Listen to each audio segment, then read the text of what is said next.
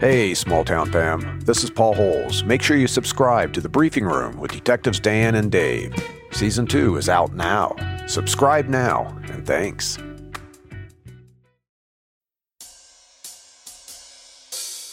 Officers hear the gunshots whizzing by their heads. They see the rounds skipping on the ground in front of them. They don't know who's shooting, they're just taking fire. And it was six or seven shots and it's pretty effective fire. If they can hear it going by their head, that's close. There were reports of officers hearing it skip or ricochet off the cement in between their legs. It's like, yeah, that's not just indiscriminate fire. They're aiming at you. When a serious crime is committed in a small town, a handful of detectives are charged with solving the case. I'm Yardley, and I'm fascinated by these stories. So I invited my friends, Detectives Dan and Dave, to help me gather the best true crime cases from around the country and have the men and women who investigated them tell us how it happened. I'm Dan. And I'm Dave. We're identical twins from small town USA. Dave investigated sex crimes and crimes against children. He's now a patrol sergeant at his police department. Dan investigated violent crimes. He's now retired. Together, we have more than two decades' experience and have worked hundreds of cases. We've altered names, places, relationships, and certain details in these cases to maintain the privacy of the victims and their families. So we ask you to join us in protecting their true identities as well as the locations of these crimes out of respect for everyone involved. Thank you.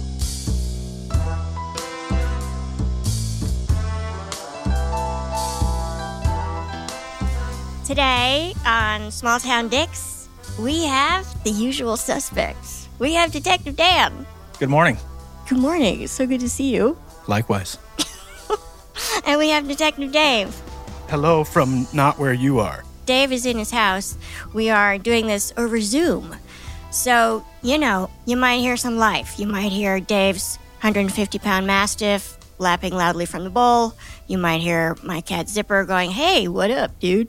But all that being said, I am thrilled to welcome back a fan favorite. You guys are going to be so happy.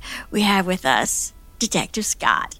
How's it going, everybody? So good to see you. You too, you too. Scott brought us The Girl Next Door and The Runaway, which you guys loved, as did we, of course. But today, we start anew, and we are most honored that Scott brought some colleagues with him. And so, Scott, I'm just going to hand it over to you and let you introduce everybody. All right, it's good to be back.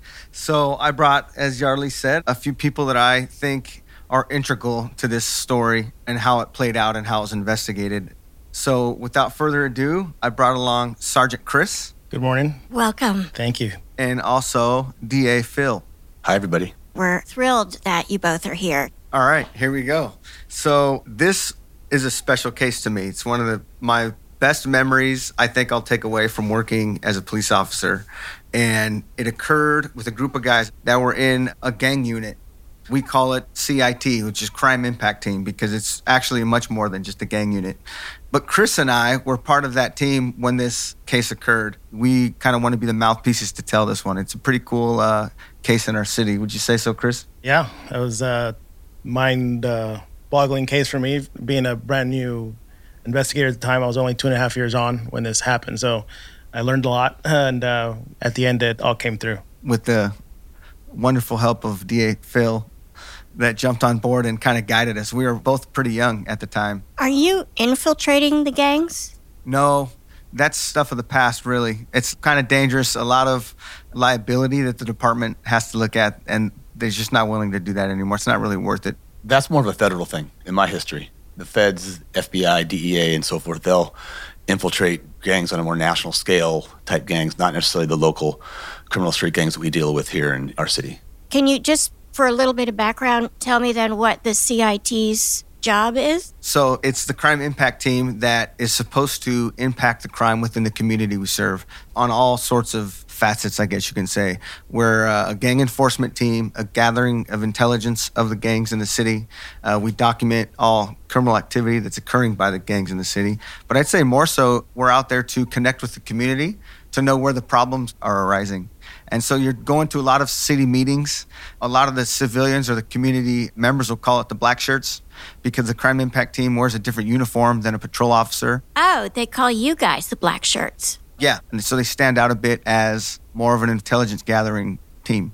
And so back when we were first on CIT, we would handle all of the community relations meetings throughout the cities in the different areas. We'd say, hey, uh, Chris, go to area one and do the community meeting. Or our sergeant and, you know, another officer on the team would go to another area and do a, a, community meeting.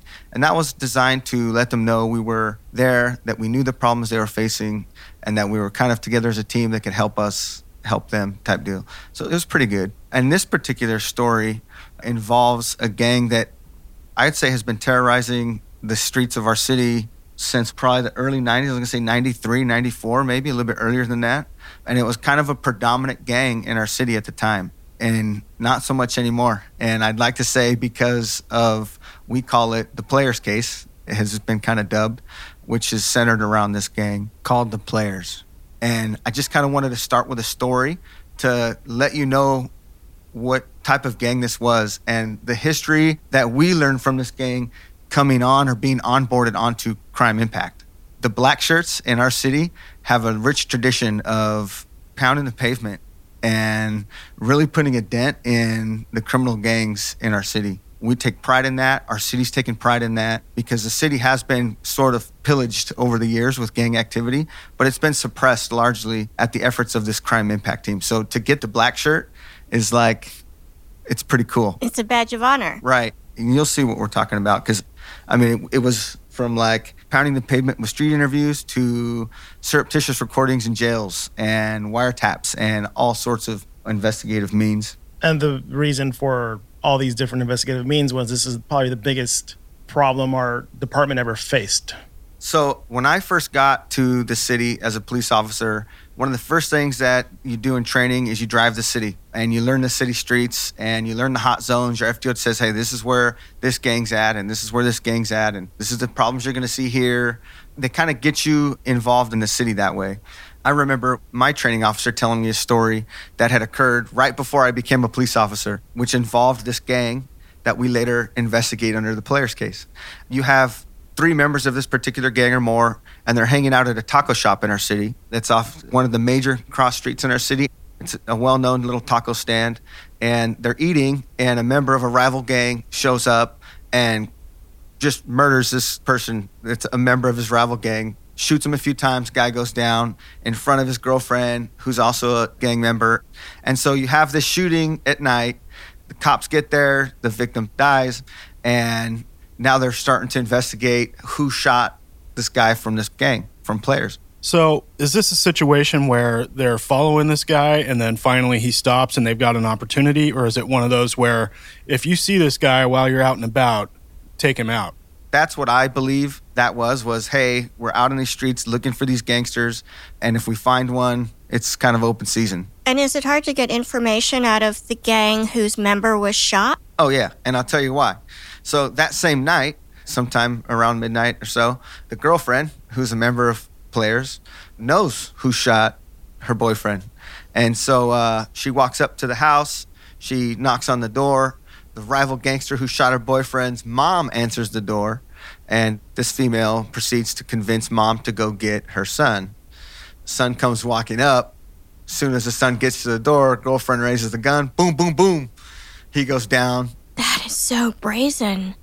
So the females in the gang are just as likely to be carrying a gun as the male gang members. Yeah, so at the taco shop when the girlfriend was there, she took the gun from her boyfriend, shoved it in her waistband, was in the back seat of our police officer's car, and he drove her home. And we normally back then you don't search females. And the whole time when he's taking her home, she had this gun in the waistband. That was the same gun she used to kill this other guy. So she shoots this guy dead in front of his mother. Right. And so there you have it. So that's this gang that we're looking at in this player's case. That's a little bit of their history. And so another person at that shooting was Wacko from Players. Is that a name? That's a gang name. And that happened to be the first gang member that I interviewed or talked to by myself as a police officer. And it was at our famous street fair What's that? The street fair is a community event that's been happening in our city for years. They cut off a mile block of road and they just do carnival rides, and it is awesome. The police officers love it. We get to dress up like bike riders for four days and pound the pavement on bikes. It's great though. So obviously, it's zero tolerance at the street fair. We keep it really family friendly. And so I, as a new guy, was booking all the people that were getting brought to the makeshift jail. And then as soon as I had eight or nine, we'd put them into this paddy wagon van per se, and I'd drive them to the station and book them in the jail, and then come back. I was like a transport officer. I didn't get to go do the you know the fun stuff. And so the first person they brought into jail was Wacko. And I remember thinking like, oh man, he's got tattoos on his face and his head, and this guy looks scary, right? and my FTO tells me, yeah, this is Wacko from Players. You got to watch out for this guy. And I remember thinking like, oh man, okay. I think it was like two weeks later, Wacko shot and killed. By the girl? No, unrelated, separate case. I mean, there's going to be multiple shootings we talk about here. We'll try to clarify that, but yeah, separate incident, unrelated, just being a gangster and got shot. How old? Probably around 22. I mean, we're not talking about seasoned, you know, 35 year old men in these cases. These cases largely start with juveniles and kind of work their way up to 20 something. Yeah, age 22, age 23, they've already been, you know, eight, nine years part of the gang. So they're like the OG members of this gang, and all these little kids are up and comers, you know, want to be like these guys at 22, 23. And they make all the younger guys do really the dirty work. Oh, yeah. And that's what we're seeing in this day and age right now, you know, mainly crimes involving juvenile because juvenile law is just. The laws now, as to juveniles, is such that we don't even prosecute juveniles as adults at this point that are the actual killers, bad criminal history, actual killers. They're keeping them in the juvenile system, not even taking them to adult court. Why is that? Didn't they used to? They used to, but there's been a lot of changes in the laws in the last year that have changed that. We have to prove, as prosecutors, that they are unrehabilitatable. And if we can't do that, they're kept in juvenile court, which means they get released at age 23 no matter what they did. Which is terrible to work with as a police officer, right? Because now you know that these 23, 24 year olds have more incentive to use the 16, 17, 15 year old to go out and make a name for this gang. They know, hey, don't worry about it. You can take the heat because there's no consequence. You're just going to come back. Okay. So, because of this long standing history of this players' gang and other gangs in the city, the CIT team began to develop a pretty solid way of dealing with the violence. There's always going to be property crimes and graffiti and burglaries to cars in every city across the US, correct? And police departments do the best they can to mitigate that through patrols, through community relations. And then that crime jumps to the people getting hurt. And that's when it's like, okay, cities need to come in and really focus on the robberies, the assault with the deadly weapons. What are cities doing to focus on that? Because you can still prosecute violent crimes.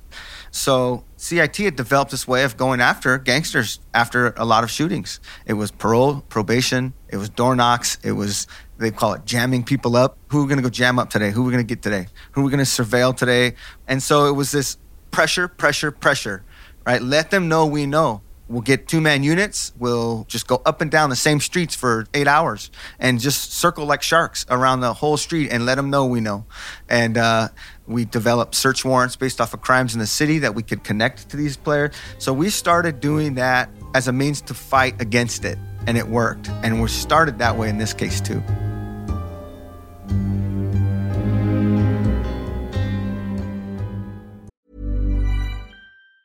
Say hello to a new era of mental health care. Cerebral is here to help you achieve your mental wellness goals with professional therapy and medication management support. 100% online. You'll experience the all new Cerebral Way, an innovative approach to mental wellness designed around you. You'll get a personalized treatment plan from a therapist, prescriber, or both in a safe and judgment free space. Your cerebral therapist or prescriber will outline a customized plan with clear milestones along the way so you can get to feeling your best. With Cerebral, you're not alone in your mental health journey. We're here to empower you to live a fulfilling life. So take that first step towards a brighter future and sign up today at cerebral.com slash podcast and use code ACasts to get 15% off your first month. Offer only valid on monthly plans. Other exclusions may apply. Offer ends July 31st, 2024. See site for details. Hey, I'm Ryan Reynolds. Recently, I asked Mint Mobile's legal team if big wireless companies are allowed to raise prices due to inflation. They said yes. And then when I asked if raising prices technically violates those onerous two year contracts, they said, What the f are you talking about, you insane Hollywood ass? So to recap, we're cutting the price of Mint Unlimited from $30 a month to just $15 a month. Give it a try at mintmobile.com slash switch. $45 up front for three months plus taxes and fees. Promo for new customers for limited time. Unlimited more than 40 gigabytes per month. Slows. Full terms at mintmobile.com.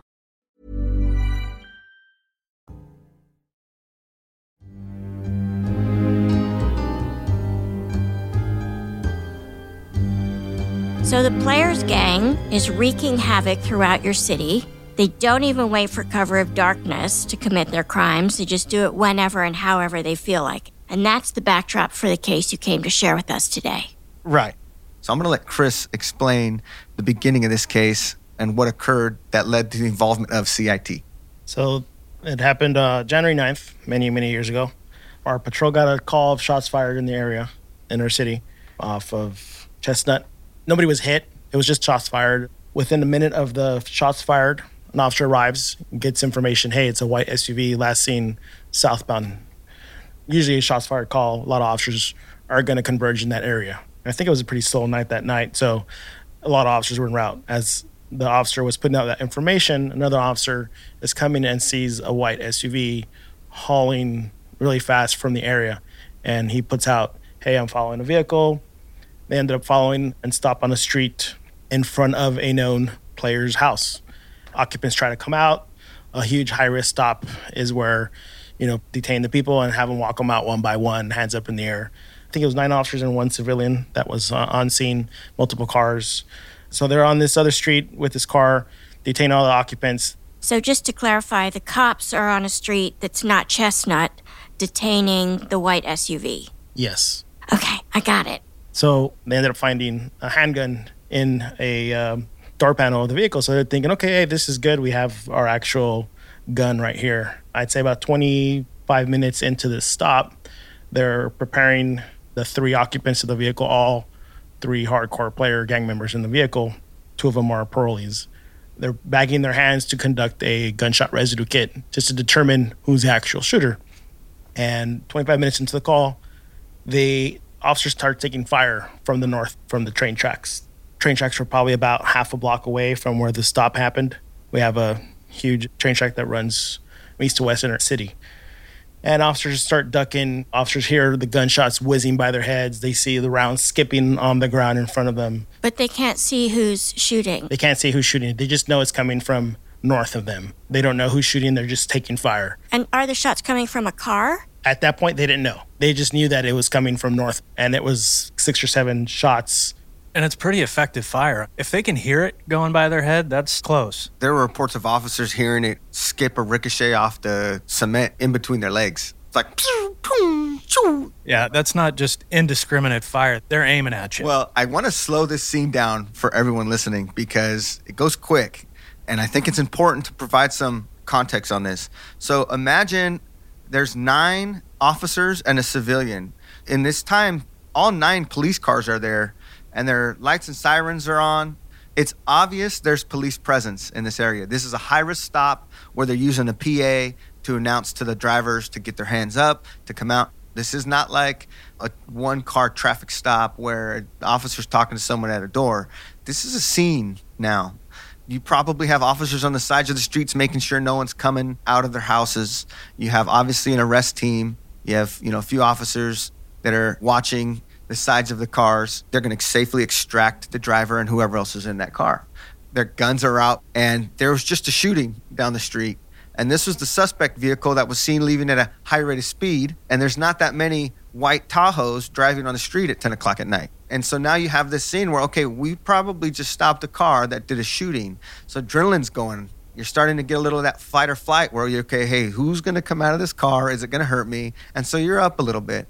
And in those situations, once you get all the occupants of that vehicle out and to your police unit, that adrenaline starts to come down a little bit. And you're like, all right, we think that's clear. And then the next thing you hear is, it's like you go now from this heightened sense to really kind of a jovial, relaxing sense, right back instantaneous to this super adrenaline kick.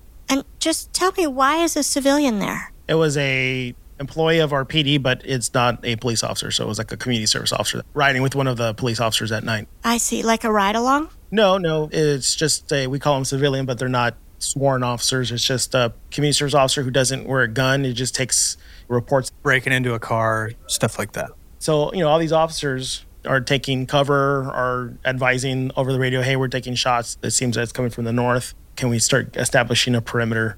And as they're waiting for all these things, one of the officers thought he got shot. And uh, officers are converging on him. They're about to tear off his pants because they think he's uh, he got shot. And it's I mean it's kind of funny telling the story, but at that moment, you know, going back to the mindset of that officer, I mean, he really thought he got shot. It just so happened that because they were laying on the ground for so long, his leg fell asleep.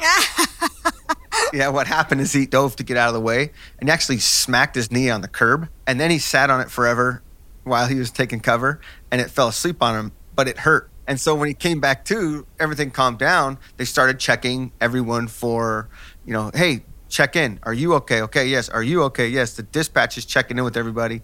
And that's when this officer thought, I may have got hit in my leg. And so then you have this huge convergence, and then they start patting him down and looking for something, and then his leg Comes back came to back life. to life. And you know, this was a pretty traumatic event for officers who've never been shot at before, especially you know with the rounds whizzing by them and escaping on the floor. In his mindset, he thought he got shot. It actually affected him pretty traumatically over the years, where he needed to seek out some help. So they established a perimeter. You know, had to come out with a evacuation team to take all the officers out and the prisoners because we had three prisoners because they're also victims at that point. The prisoners are the three men in the white SUV, yes?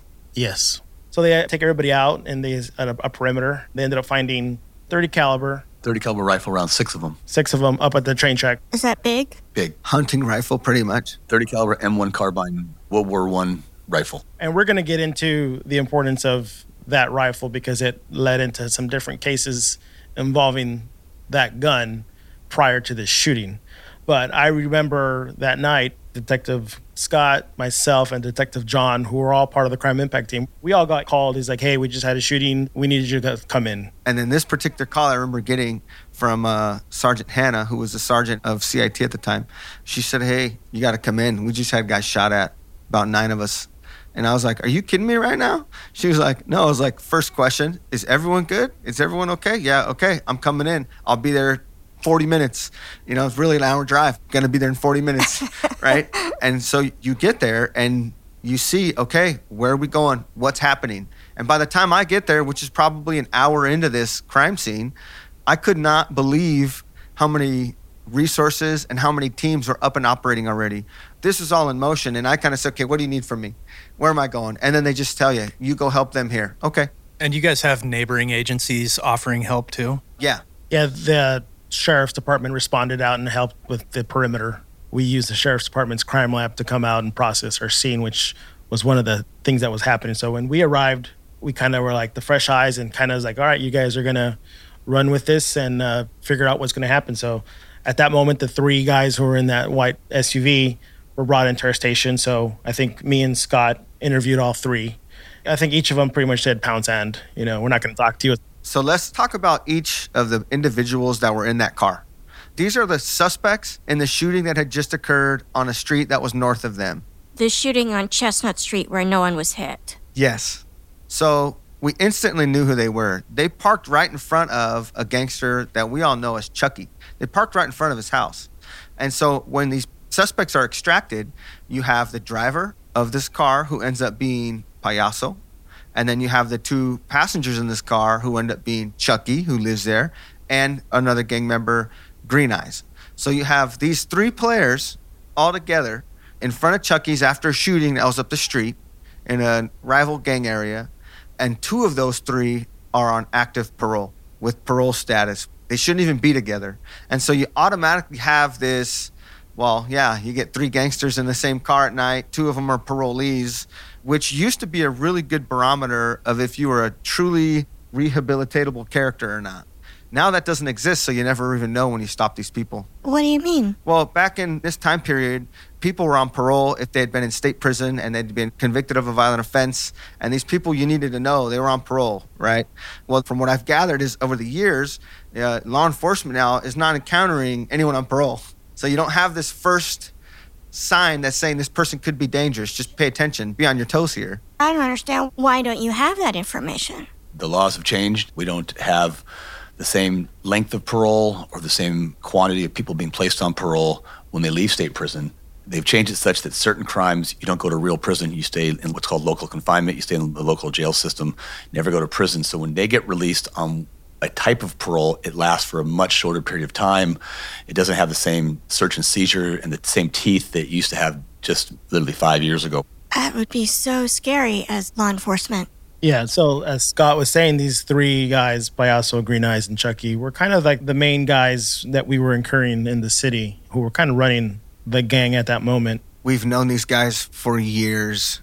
I mean, you deal with these individuals on a per shift basis. A per shift basis, like every shift? Yes. And in this time period at our agency, we had a lot of people working. We have a lot less officers working now. And so they're spread thin, but they're still accomplishing quite a bit of the same work output, you know, multi-location search warrants and gang suppression. They're able to do it. I think that just speaks to the dedication of these teams that have less people, but yet really try to output what was once done with more officers. Back then, how many officers in your city total? At that point, it was probably in the low 90s or high 80s. Which is tiny for the record. That's a tiny amount of officers. And the size of the city is about 100,000 residents. Okay. So in this time period, we were still a dedicated crime impact team. Mainly, we were out there looking for gang members and identifying where they lived, where their girlfriends lived, what cars they drove, what stores did they shop at, where would you see them frequently if they weren't at home, stuff like that. And why that's important is that when something breaks out and you get intel that it's gang member X, you then have all this intel and you can run with it and get things solved much more quickly. Right. And so in this particular case, you have these three guys. Payaso, Green Eyes, and Chucky. Yeah. And now we start door knocking to see what's going on. And we developed information that told us obviously someone was shooting on the tracks and they were seen running away. Someone shot at the police officers during a high risk felony stop on the players. Three main dudes that we have all known as bad gangsters. They found a gun in the car. So obviously, this shooting's now shaping up. Was this retaliation? We're trying to get the players. This is retaliation for the shooting that just occurred. So when you guys were receiving fire across the train tracks, they were going after the players, not after the cops? We didn't know that at that moment. That was just a possible who would shoot, right? Was it someone hitting the cops? Was it retaliation? What's going on here? So we arrive on scene. We have multiple different things going on. We have these three guys who are in jail. So it's like, okay, what do we need to do? Okay, we need to interview these three guys. Nobody said anything. All we had was the possession of the gun. And that first shooting on Chestnut was kind of forgotten because we now were dealing with officers being shot at. Okay, let's start processing the scene. And then we started getting multiple callers who were saying, hey, these people out here were mimicking holding some type of gun and were like pointing and shooting. And they provided an address which was two blocks away. So we got into some undercover vehicles and established surveillance around this area. And uh, I think we were on there for a good, you know, till four or five in the morning. And then we got relieved by our varsity team and went and got a couple hours of sleep. We came back. And when we came back, the varsity team had followed some people that left this house, ended up pulling over some people.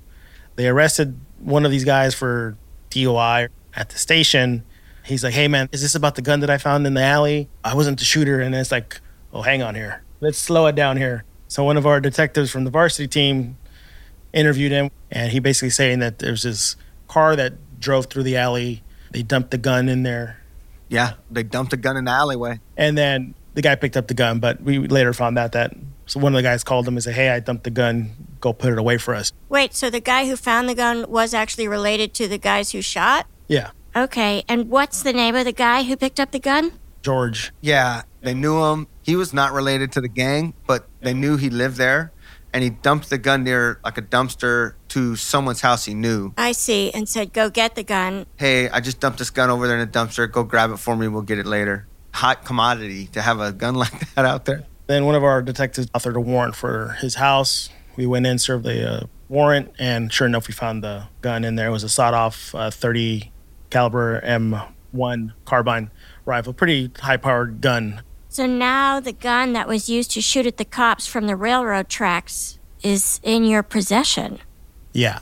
The stock had been removed, so it was just like the pistol grip and the rifle to hold it. It has the appearance of a soft shotgun with a pistol grip, but it was a rifle. And what's the point of that? It's for concealment purposes. And it makes it harder to shoot that way, which is good in this case because the scene discussion that tracks when the uh, five or so police vehicles were parked, the tracks that were behind them, north of them, are a little bit elevated. The train tracks are? Yeah, the street kind of goes up and it probably elevates maybe 15 feet from the shooting location to the top of the tracks. The shooter was shooting from the tracks, which is shooting down with this gun. If you're within 50 feet, you're going to hit your target maybe, but we're talking probably 300 feet from victim's location to shooter location. And with that gun, with that elevation, it would be hard to necessarily, you know, nail your target right on. And so, you know, when they were interviewing this guy, George, who recovered the gun, he not gang related whatsoever, but he said that he had received some phone calls from a guy named Tito and another guy named Tony, basically saying, Hey, that's my gun, hang on to it. Is George obligated to do that? Because if he's not, they'll fuck him up. He's not obligated, but he mentioned saying that he didn't want some kid, random kid, picking it up, so he had a duty to pick it up. So he said, but who knows? There was no indications he himself would use it in an illegal manner. But at that point, we're still kind of like, okay, who was responsible for the shooting? Because we don't know at that point. This is the next day. And I think two days after that is when we went back to the initial shooting on Chestnut and recanvassed what was going on. Scott ended up finding some more rounds from the same rifle.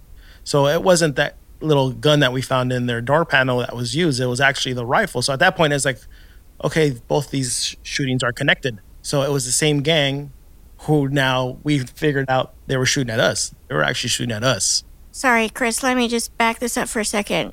So you find evidence that the bullets from your original shooting from the white SUV come from the rifle? Yes. Oh. So there was a fourth person that was possibly in that white vehicle who actually was the shooter. And at some point during them leaving the first shooting and getting stopped, ended up getting out of that vehicle. Got it. Right. I believe there was a witness that said the person was not in the vehicle when they shot, that they were outside the vehicle when they shot. When they shot by the train tracks. Yeah. And so that's consistent with they're either following someone or they let him off and he went somewhere else. But the same guns at both locations now, which led us to think, well, I mean, maybe it was them shooting at us. This wasn't just a rival shooting. This was actually a targeted law enforcement. Well, and you think about it too. Three of their brothers are right there and they're receiving fire also. And this guy's obviously no marksman with this modified rifle. He could have very easily hit one of his guys. And that round is going to go through a police car. It'll go right through the door. It'll probably go through the gang member and it might even go out the other door. And we'll get into that later because this was a year and a half investigation that happened. We found out at the end, you know, why it happened. And when Scott says going back that a witness saw the shooter at the train tracks, they saw him running back to a dark colored vehicle that left. The witnesses who said about these guys in the alley also said, yeah, there was a dark vehicle that ran through the alley really fast. There was a question asked about for the civilians in terms of the firearms evidence. Scott didn't find a bullet or a fragment of a bullet. He found what's called a cartridge case or an expended casing. Casing is not the right term in court for us. We use the word expired or expended cartridge case. So he found one or two cartridge cases at the first scene. Which is Chestnut Street. Yeah. And we found six matching cartridge cases at the second scene. Visually, you can say this appears to be the same rifle. They're unusual. They're not nine millimeter. They're not 40 caliber. They're not 45s. They're 30 caliber rifle rounds. That's odd. So logically, you can conclude probably the same gun. We had it forensically examined. Tool mark examiner, firearms expert, ballistics expert determined they were in fact fired from the same gun to 100% certainty to the exclusion of every other firearm ever made in history. Oh, God. Which is what we always do. But it wasn't bullets. When the bullet separates upon being fired in a semi automatic firearm like this, the bullet goes down the barrel, the cartridge case gets kicked out, and a new round gets placed in the chamber. the bullets went everywhere down the street. And we found chunks of bullets and parts of bullets way far away. In neighbors' grass and vehicles, one wall got hit. This round was packed with a slug round, so it would go right through doors, through body armor. We found the casings on Chestnut. At that point, we also had two previous shootings that happened two weeks ago involving the same gun. And, uh, you know, there was not much to investigate other than the witness said the guy yelled out players. So we knew that it was involving players, but we had no workable information as far as what suspect did it. One other shooting that had occurred prior to this, we used to have a technology called the ShotSpotter. It was technology that worked off satellites and antennas throughout the city, strategically placed, that if a shot, like a gunshot, came out, it would detect and alert our dispatch center right away saying shots fired in this area. Pretty expensive, pretty cool technology.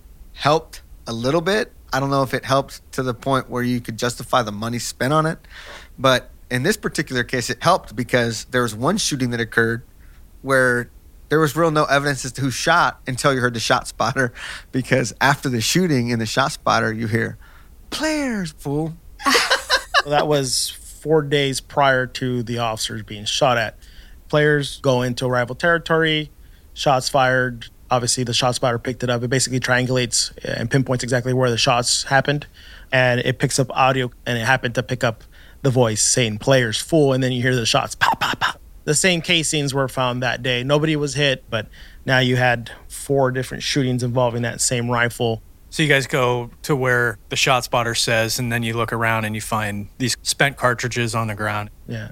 And when you find a gun like that sawed off shotgun, is that like it belongs to everybody in the gang kind of gun? Is it a community tool for them or it just belong to one guy? It's passed around.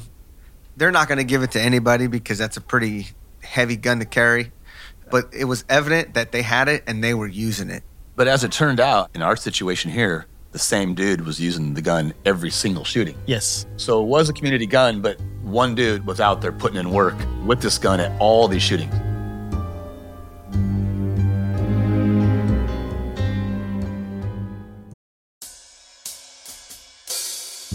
Hey, small town fam. Did you know that according to FBI property crime data, most home break ins happen in broad daylight? So, as the days get longer this spring, protect your home with SimpliSafe. It's the award winning home security that we recommend. Hey, small town fam, Detective Dave here. Yeardley's right. As a former police officer who's responded to hundreds of alarm calls, the benefits of SimpliSafe cannot be understated. On Small Town Dicks, we often discuss home security and situational awareness. SimpliSafe provides an easy and effective way for you to accomplish both. SimpliSafe was just named Best Home Security System of 2024 by US News and World Report, and recognized for the best customer service in home security by Newsweek. And you, small town fam, can test out a SimpliSafe system with absolutely no risk to you with SimpliSafe's 60 day risk free trial. If you don't love your system, return it for a full refund. So protect your home today. Our listeners get a special 20% off any new SimpliSafe system when you sign up for Fast Protect monitoring. Be sure to take advantage of the Small Town Fam discount at simplisafe.com slash smalltown.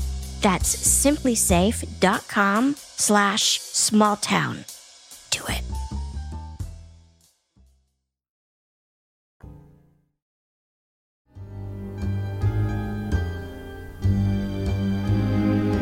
I remember as we're investigating this, now there's like a little bit of jurisdictional investigative pulling going on in the situation because you have some detectives who want to follow this evidence and investigate it out of the detective bureau, which is typically what occurs in a case like this. And then you have this crime impact team that's largely patrol based, right? Instead of like a detective bureau based, it's patrol based, but everything that's occurred up to this time has been conducted and investigated by CIT, which is like this specialty gang unit, and as well it should because the expertise on all these people lied within CIT at that time. Not that the people in Detective Bureau didn't have it too, because they did, because some of those officers had been previously on CIT leading to the Detective Bureau.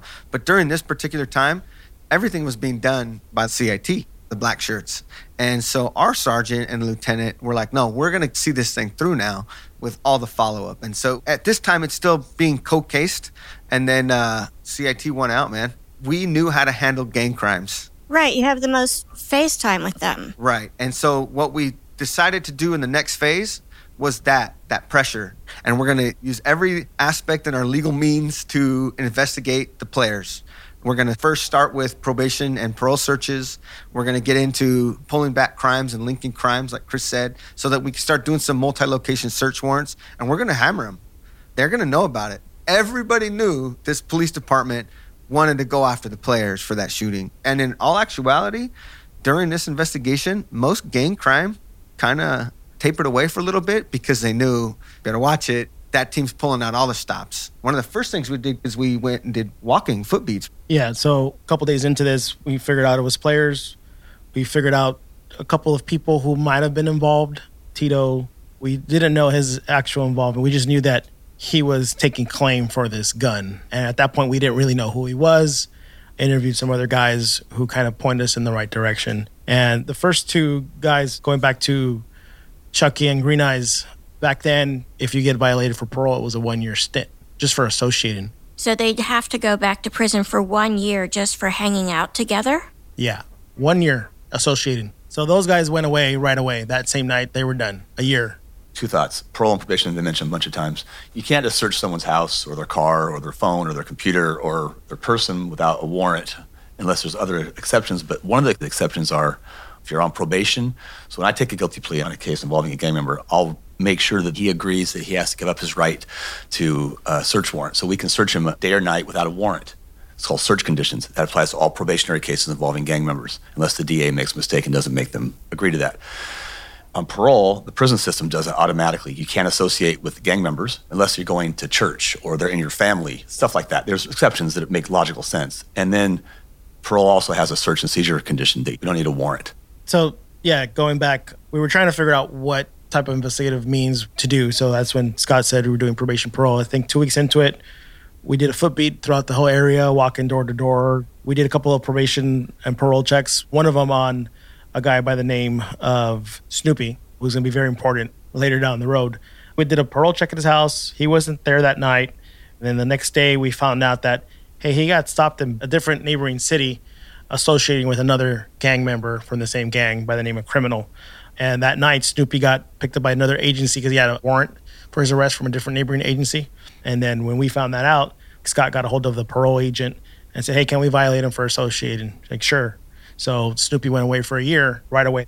And we find out that this guy Tito was also in this car stopped in this neighboring city with Snoopy and Criminal. All three together. They get around. Right. This is leading up to this crime. So now we're like, oh, hold on. Those look like good suspects for this shooting. For your first shooting. And the second one towards the officers. That's the importance of jurisdictional communication, right? You want to have a good relationship with the police departments that are surrounding the city you're patrolling. Any crime that occurs in our city, the suspects are going to take off into their city. So if you have really good communications, you know, some of these agencies pretty much scan each other's radios too. And so that's when you start getting a hold of the other gang units. Hey, we're looking for these players. Have you seen them with any tickets, with any parking tickets, with any field identification cards? What's that? If an officer stops somebody for any reason and they're talking to them, they can fill out a field identification card, which just is basically people's information for later contacts. And so you start to develop where these people lay their heads at or where they walk around based off of these field identification cards what car they're associated with, what other people are in the car with them, what they were wearing. You put all those things on this little FI card. Current stats. Right. And so these people were ticketed, but the officer did a diligent enough job to further that by filling out the field identification cards of the people that were in the car during this ticket. And in this case, those people are Tito, Snoopy, and Criminal. Correct, which is golden for court and golden for us to know who is there because that's more pressure we can put on them, right? So in court, I'd have to prove that certain people were in the gang, and you do that in a variety of ways. tattoos, where they live, if it's in the territory of the gang. And these FI cards are hugely helpful. FI cards have been historically a critical part of proving people are in a gang, and it helps my gang expert, the witness, usually a gang expert. In this case, it was a gang expert, sound truthful and reasonable and accurate. And is the gang expert a member of the gang or just somebody who studies these gangs? Gang experts can be either. In this situation, Officer Derek was a very, very good, long-time players gang expert, a cop. That said, we called at least two people in this case that were in the gang. So they're tatted up themselves and they say, yeah, this guy's a gang member, he's a gang member, and so forth. That helps. So we have both. It's great to have both. To get a jury to buy into what we're saying, it's nice to have the intel, but it's also nice to have maybe a fellow gang member to also support that. And we had that ultimately way down the road. We eventually had that. So I think uh, February came around and we hit a snag. We obviously knew that the gang was responsible for these shootings, but we didn't know who. At that point, we had one of our detectives who was assigned to a federal task force, and his main responsibilities was doing wiretaps. So he told, "Hey, why don't you guys do a wiretap? The federal agency will fund this wiretap because it's expensive to fund a wiretap. An agency our size could never fund something like that. It costs." way over a hundred thousand dollars because it's 24-7 live monitoring Depends on how long the investigation goes, but it can range. It's a lengthy investigative technique that's pretty much reserved for the investigations that have already used every other investigative technique prior to this intrusiveness called a wire. The necessity and the cause you must show goes sometimes, in my opinion, far and above uh, what you'd even need to prove this case in court. This is getting in, listening live time to your cell phone and or a home landline. That's hardcore intrusive. The judge has to look at that. There's one judge that does this, and you have to come with him with a 100 page affidavit with all your details to get the approval to do this. Prior to that, think about the investigation that had already been done in the span of a month. Right, we mentioned a little bit parole probation, consensual encounters, streamlined surveillance on these target subjects. Right, we were just right on them all the time. prior to the wiretap. Our sheriff's department helped us out on a operation at the jail. It wasn't a Perkins operation. A Perkins operations is when you place undercovers in there to mingle with these other criminals or other gangsters. But we had them wire up a jail cell in their facility.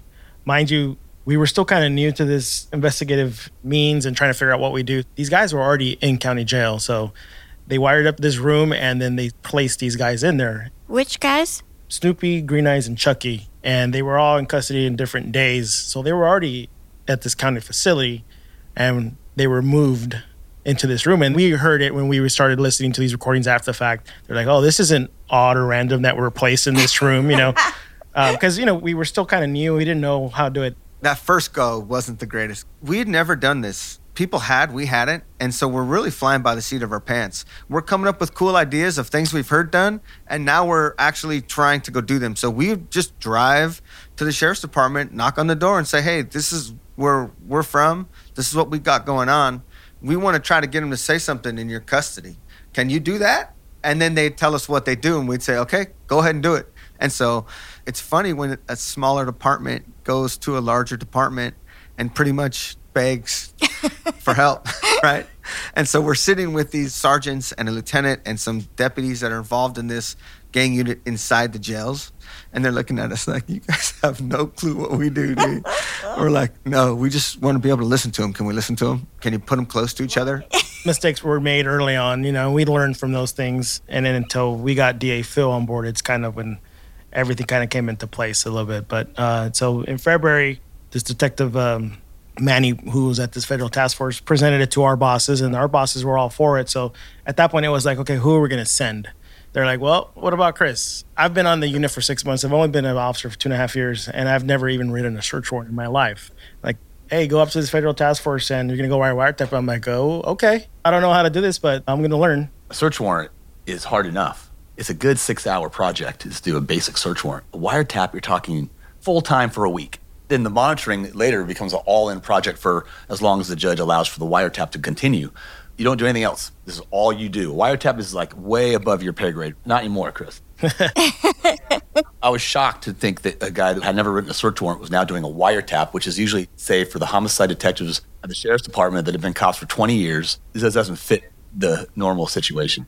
It's more than just writing, though. It's writing for the convincing of something. Sure, you're like setting down facts on a paper, but you're linking those facts. You're making a case. Right. You're making a case. It's almost argumentative. This is why this is this, and this is what I believe, and this is what the facts are saying, right? It takes time, but then you have to coordinate the people that are doing the surveillance.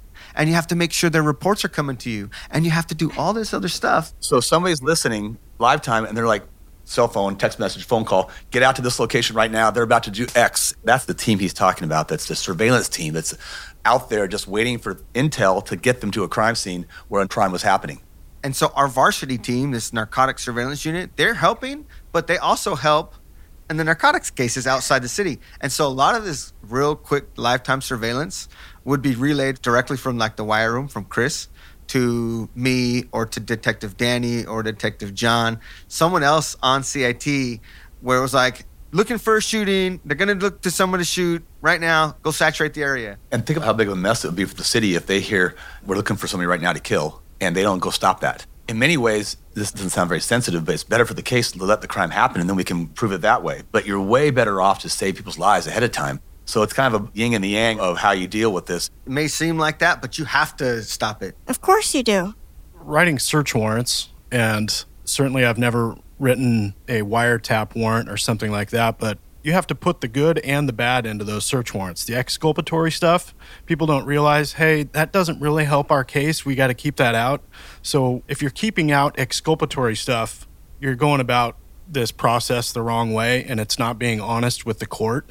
So it's incredibly important for Scott when he's writing this, even if he gets information that doesn't necessarily help his case, you have to put that in so the court knows how to weigh everything. And the best way to learn how to write a search warrant is to write a search warrant and talk to a DA who's kicking it back to you. I mean, I remember the first ones that I ever wrote, and it takes forever to write, especially your first one, especially if it's a wiretap. It takes forever to write these, and then you get it back, and it's just red pen all over them. Like, you're not even close, dude. Try again. I went up to the federal agency in February and we didn't get approved until probably mid March. So it was about a month and a half and it was a 67 page affidavit. Trying to put trackers on cars or GPS ping a phone, just all sorts of things that we had to get done prior. And you think about trying to put a GPS tracker on somebody's car, especially in the neighborhood, because these are gang neighborhoods and there are eyes everywhere you got to get in and out of there without getting detected by these guys. Like hey what's he doing dipping into that driveway? I've been a part of putting a gps tracker. I mean you talk about adrenaline. Oh yeah that's scary. Yeah when you're on the varsity team you place trackers. That's what you do and so you get quite good at selecting the times or when to do it or how to do it. Sometimes you get a little overzealous in your attempts to do it. Like, you know, during the middle of the day at a mall, because there's a lot of people out. Logically speaking, okay, that may make sense, but covert hours to me are always the best. You get your butt up early, you get on some dark clothes, you notify the local agency that you're doing it because you look like a criminal, right? For all intents and purposes. Lots in play, and even just placing a tracker when you're thinking about investigating somebody or when you're thinking about trying to stay safe while investigating that person, right? Because once they know the tracker's on there, seriously in jeopardy. And just to be clear, you got to have a warrant for that too. You can't just slap one on someone's car. Right. You can't just go do that.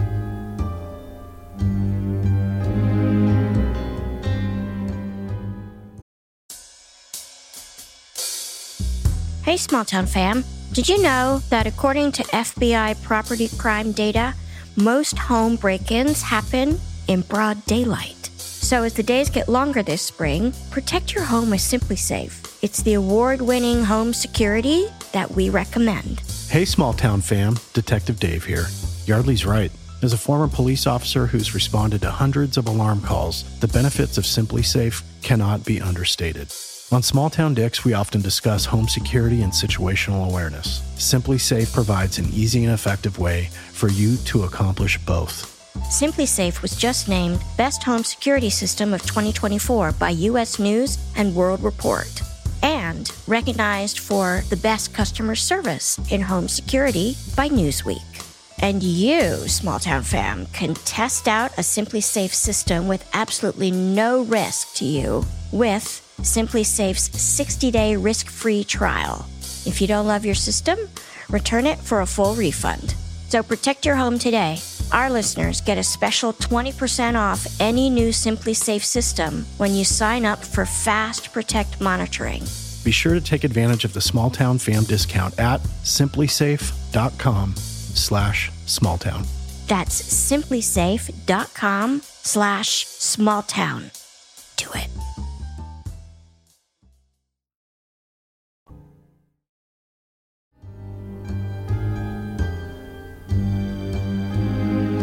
We got our wire up and running, I think March 16th, two months after our shootings. And we targeted three guys who we were going to monitor criminal, a guy named Thumper, and Tito.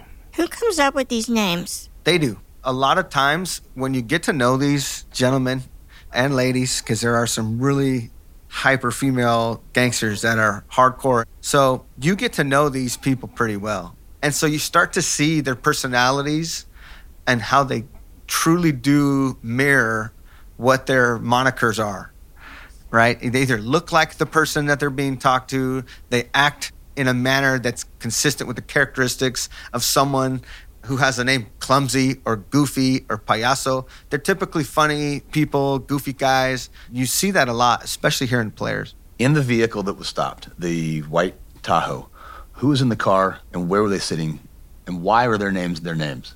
So Payaso was the driver of the car. He was the only one not on parole, and he was the one closest to the gun. So if anyone's going down for the gun, it's going to be the non-parolee. It was in the driver's door. The little console area that controls the windows and stuff. You can open that up, and it's hidden in the compartment there. So that's how they found the gun.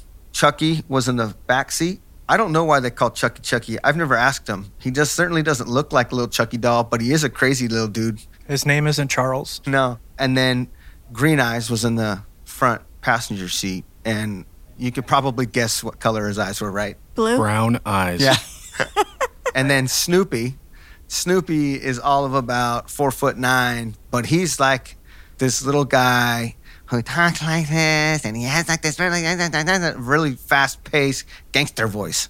You know, hey, hey, Chucky, hey, what are you talking about? Hey, you remember when I put you on the hood, eh? Like really like cartoon character. So is Payaso driving because he's got a valid license? Yes. And those are actually very valuable. If you got a guy who can drive legitimately, not breaking the law, it's pretty valuable on the street. Payaso, I had developed like I don't want to say friendship, but like uh, respect, a really mutual respect where I didn't think the guy lied to me. And tell you the honest truth, when we went in to talk to these three people the first night, I thought we were going to be able to get him to talk to us because he was actually somewhat responsible. You never really heard him doing any shootings or tagging. He was like this bigger guy who could probably lay someone out with a punch and who was just grown up in the hood. But he had a job. He had a kid. He was like nine to five type guy, like going in, coming home. And so it was interesting to see him there. What does payaso mean in Spanish? Clown. He was funny. The people we just talked about that were in the vehicle, they're all in custody. Except for Payaso. Payaso bailed out. The other two are in jail, so we're going to get jail calls from them or prison calls. They can't be wiretapped. They're in custody. So if you're wondering why weren't they the guys who we chose to wiretap, maybe explain a little further why you chose the guys you did and why you didn't choose others. So yeah, we had the wiretap up on Criminal, Thumper, and Tito.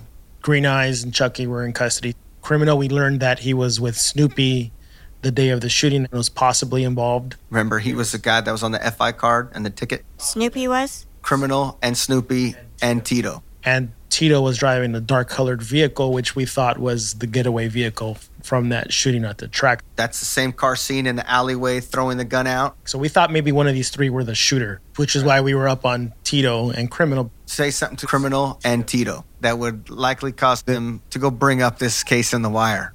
Is that what you guys call tickling the wire? Yeah. That's exactly what that is. I mean, there's a million different ways you could do it. Simply showing your face. If they see you surveilling them On purpose. on purpose, you allow them to make you. And that might prompt them to get on the phone and start talking.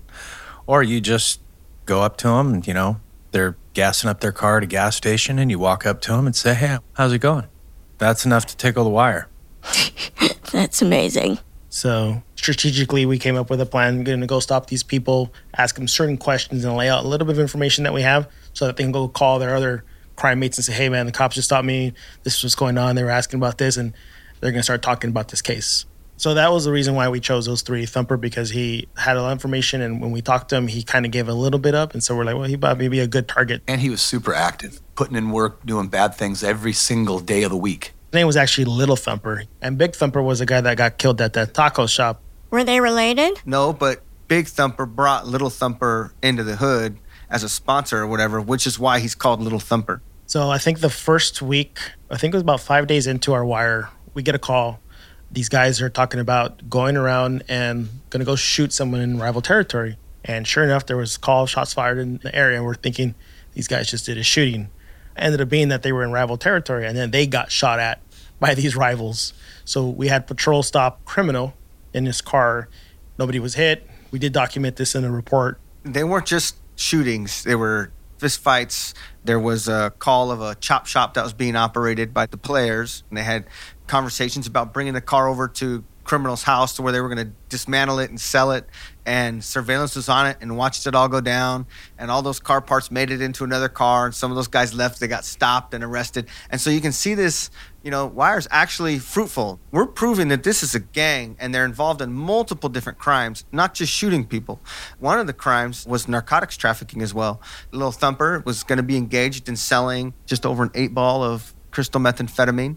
That was going from another guy we had identified in the case by the name of Cartoon. And so Thumper was using Cartoon to transport narcotics. And all this stuff's happening, and we're finding out about it because of these wiretaps. Which is super important because maybe we're going to convict them for the crimes that we're learning about, but it also builds in that leverage.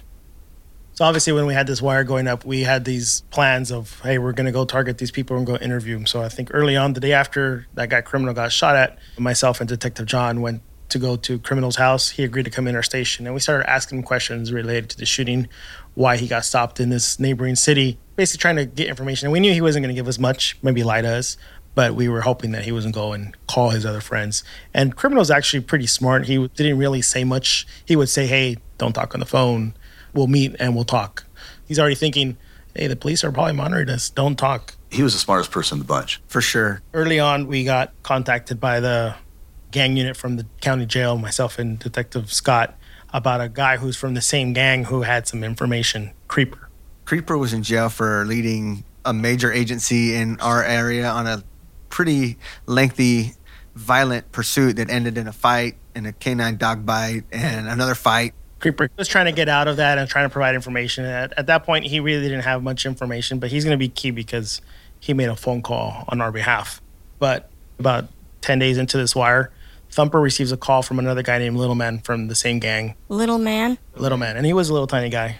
Lil, Yeardley, Lil, L I L. Got it. They're talking about what's going on in their hood, in their gang territory, and what crimes they're doing. And on that call, Thumper admits to conducting a shooting a couple months previous.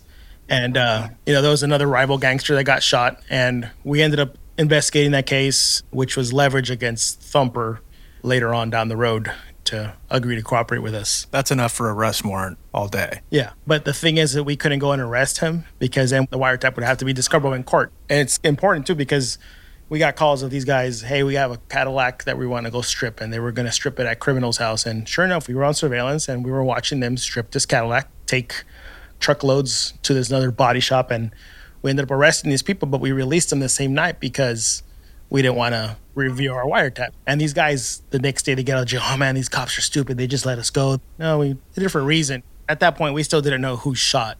Meaning who shot at police at the railroad tracks. Correct. We ended up doing the search warrant at Payaso's house.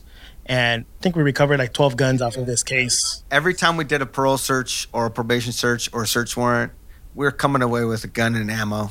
These are stolen guns. Yeah, largely unregistered. Some of them were stolen. I think there was a few that had stolen a long time ago from people in different cities that no longer claimed them or whatever. But there were some stolen ones. There were some pretty nice guns. They weren't just all like you know beater guns. There's a few of them that you're like, oh yeah, they've probably had that for a while. And these all come from burglaries and breaking into cars and things like that. I mean, these guns change hands so quickly on the street. These are the other little fingers and tentacles of this gang's operation where you've got these kids doing burglaries and going out and stealing guns from a house. It's funny you should mention that because Chucky was found in possession of one of our captain's stolen guns. he uh, had his car broken into at a football game and they stole a gun out of his car and Chucky ended up having this gun on him. Everything goes back to the players. Yeah. That was in a complete different city from us. And it was months after the theft. It wasn't like it was quick. You know, that could have passed hands somewhere, you know? So I went back to this county jail and I contacted this creeper guy and I asked him if he can make a call on our behalf. And he called Thumper. I kind of gave him a script. Basically, wanted to talk about this rifle, how it came to the hood, how it came to the gang. And this is the sawed off shotgun rifle that was used at Chestnut Street and the railroad tracks. Yes. Okay. And so, who brought that gun into the hood? Someone knows who brought that gun into the hood. We know Thumper likes to talk. And Thumper, uh, he's like, hey, yeah, Snoopy lost the gun the day of the shooting, almost implying that Snoopy was our shooter. So that was a good call because it kind of steered us in the right direction of how we're going to go in our investigation. So now you figure Snoopy's the one who threw it out of the dark car into the alley and called his friend and said, pick it up and take it into your house. I'll come get it. Yep. Week or two after that is when Scott was saying that we needed some guidance on this case. So we have, as you can see, quite a bit going on. We have now multiple gangsters that are involved in this player's gang, multiple crimes, multiple victims, multiple reasons to take these people to jail and to prosecute them. And so it came to a point where we said, we got to go get some guidance on how to prosecute this, where to prosecute it, and maybe continue to investigate along with the help of a prosecutor until we can find this shooter and put him away. Unbelievable. Small Town fam, this is the end of part one of The Players. Please tune in tomorrow for part two.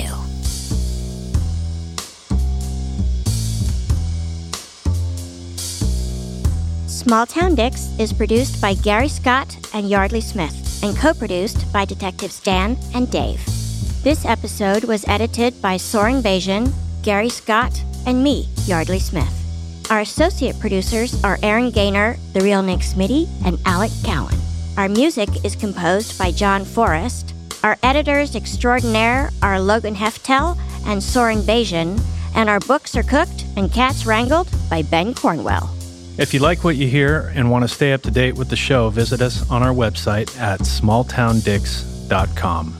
Small Town Dicks would like to thank Speech Docs for providing transcripts of this podcast. You can find these transcripts on our episode page at smalltowndicks.com. And for more information about Speech Docs and their service, please go to speechdocs.com.